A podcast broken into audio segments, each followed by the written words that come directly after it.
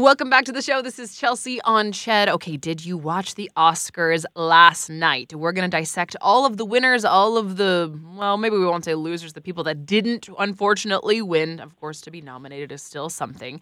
And what are some of the scandalous moments that everyone is talking about? We're going to get into it right now with National Online Managing Editor uh, for Lifestyle and Trending at Global News, Chris Jancelewicz, is joining me. Chris, thank you so much for making the time. Good to talk to you again. You had some predictions on the show on Friday, and turns out uh, you were you were completely right. You're you're the guy. You know everything.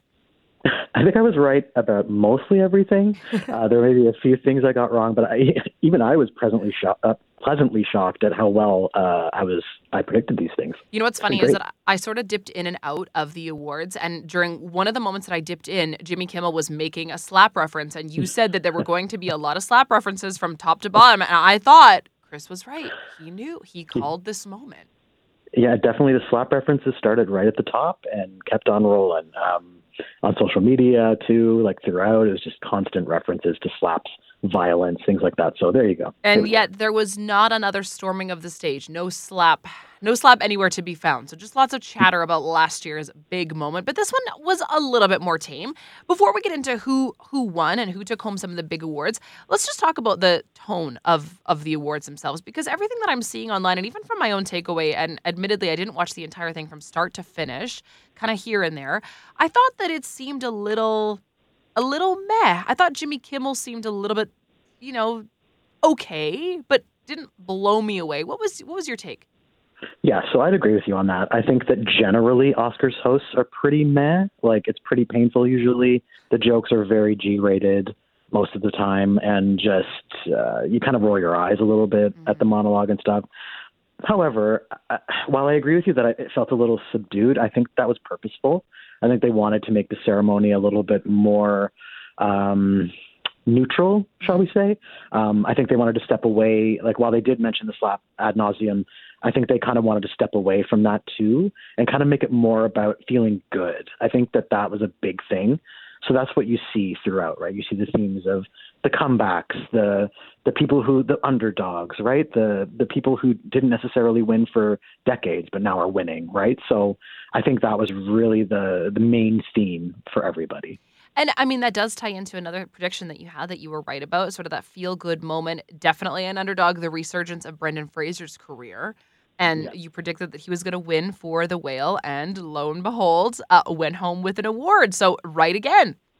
Yeah, totally unshocking that Brendan Fraser won Best Actor. I mean, kind of knew it was coming. Uh, the movie hasn't gotten as much hype um, you know, as, as the role, as his acting itself. And I think it's just really the story, right? It's the story of Brendan Fraser, absent from Hollywood for however many years. Uh, he was such a huge hit in the early 90s, and then he just kind of disappeared. Mm-hmm. And then here he is again. Uh, he's won, and it's just, he's just beloved, right?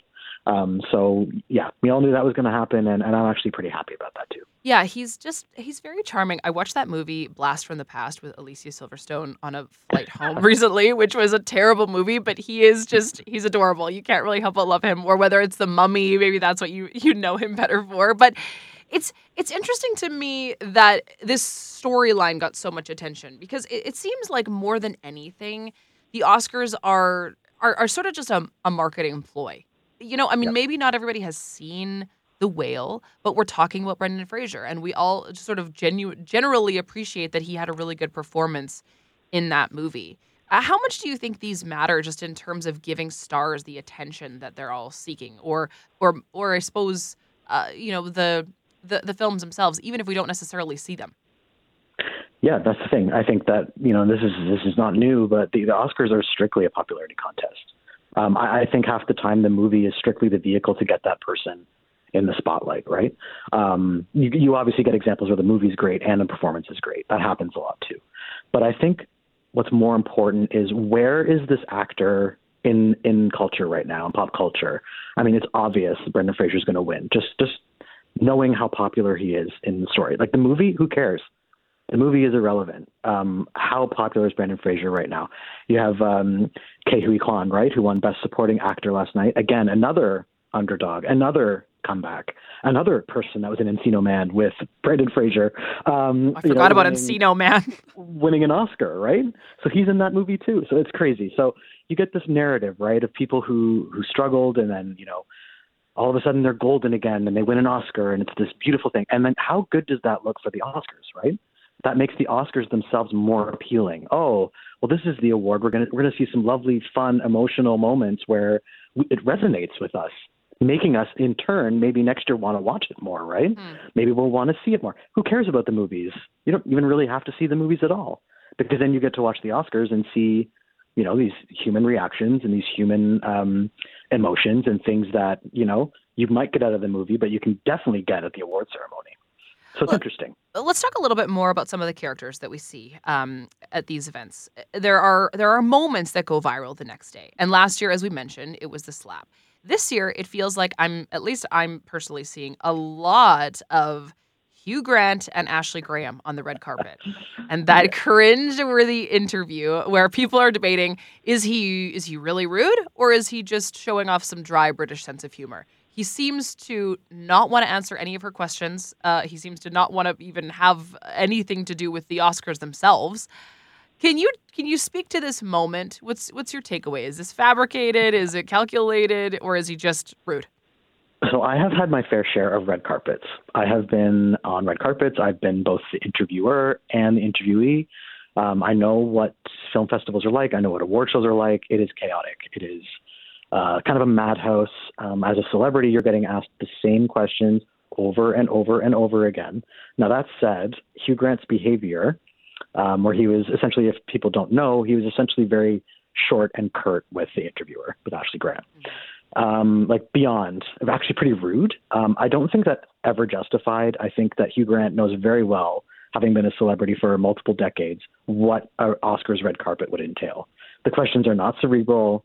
The questions are really basic. You're just there to kind of like plug your film and then move in and take a seat. That's what your job is.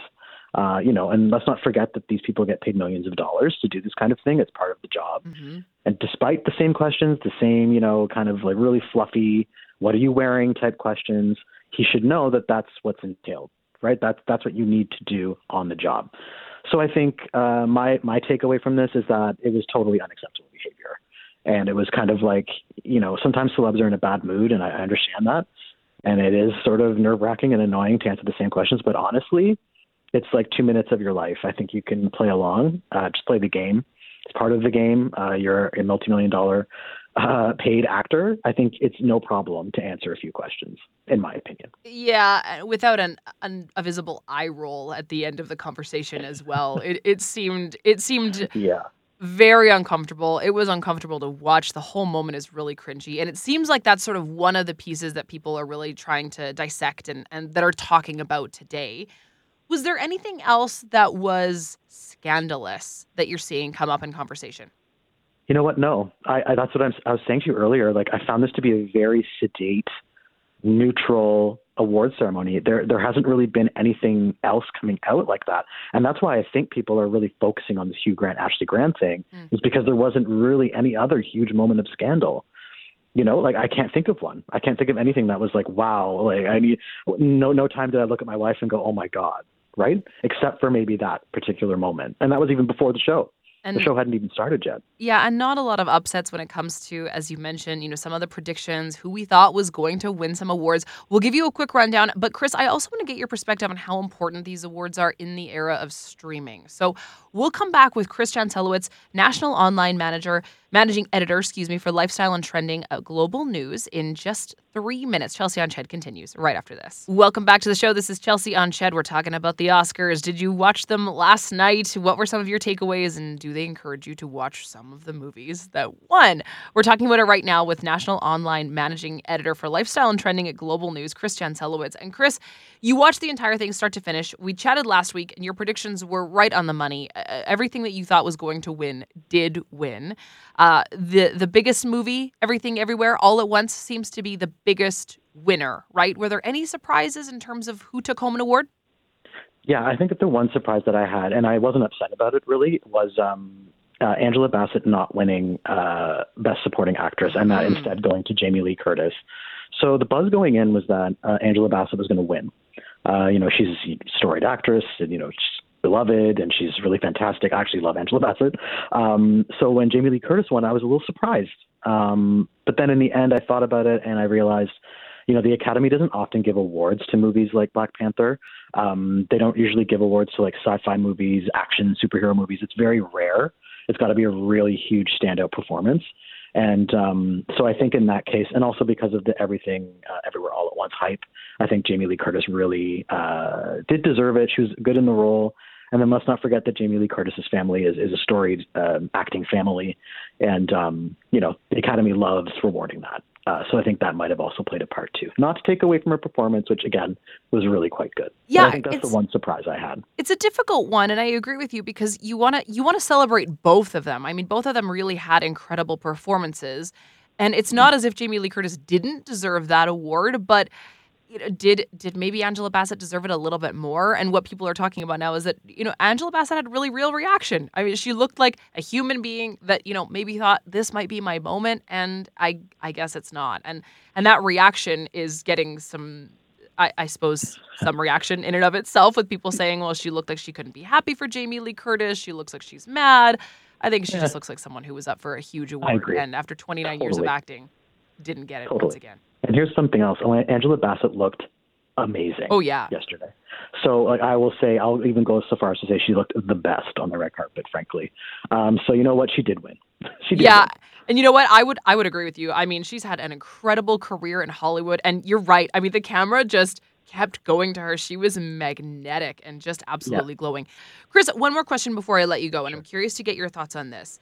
In the mm-hmm. era of streaming, which we know is massive, how relevant are the Oscars? How how much do these really even matter when there are so many other platforms where people can have successful films and successful acting roles? Yeah, so I think the Oscars in the next couple of decades, if they last that long, um, I feel like they're losing relevance by the year.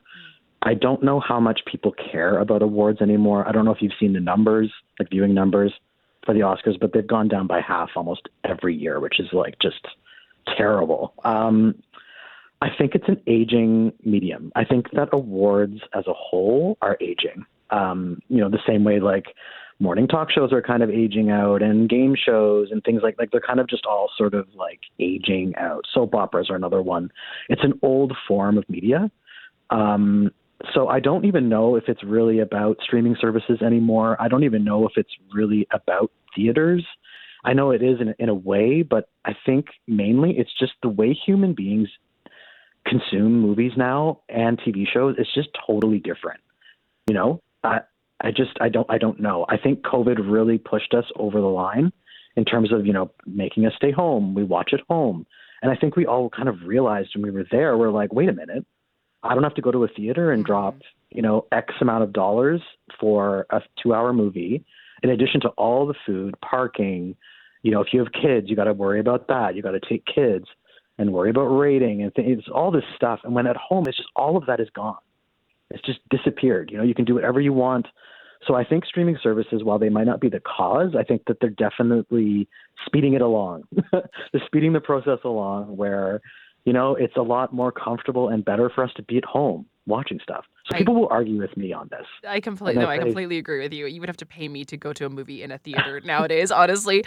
But Chris, even though we may not know the future of the Oscars in decades from now, of course they did happen last night and you were right with all of your predictions. So thank you so much for making the time to break them down with me once again. Always a pleasure to chat with you. You're welcome. I'll see you next year, I guess. Thanks. Thanks, Chris. All Chris right, Jancelewicz is National Online Managing Editor for Lifestyle and Trending at Global News, talking all things Oscars. All right, let's take a look at your drive, get you home safely. Jackson McNulty is up in Global One taking a look. Jackson, how's the Monday commute?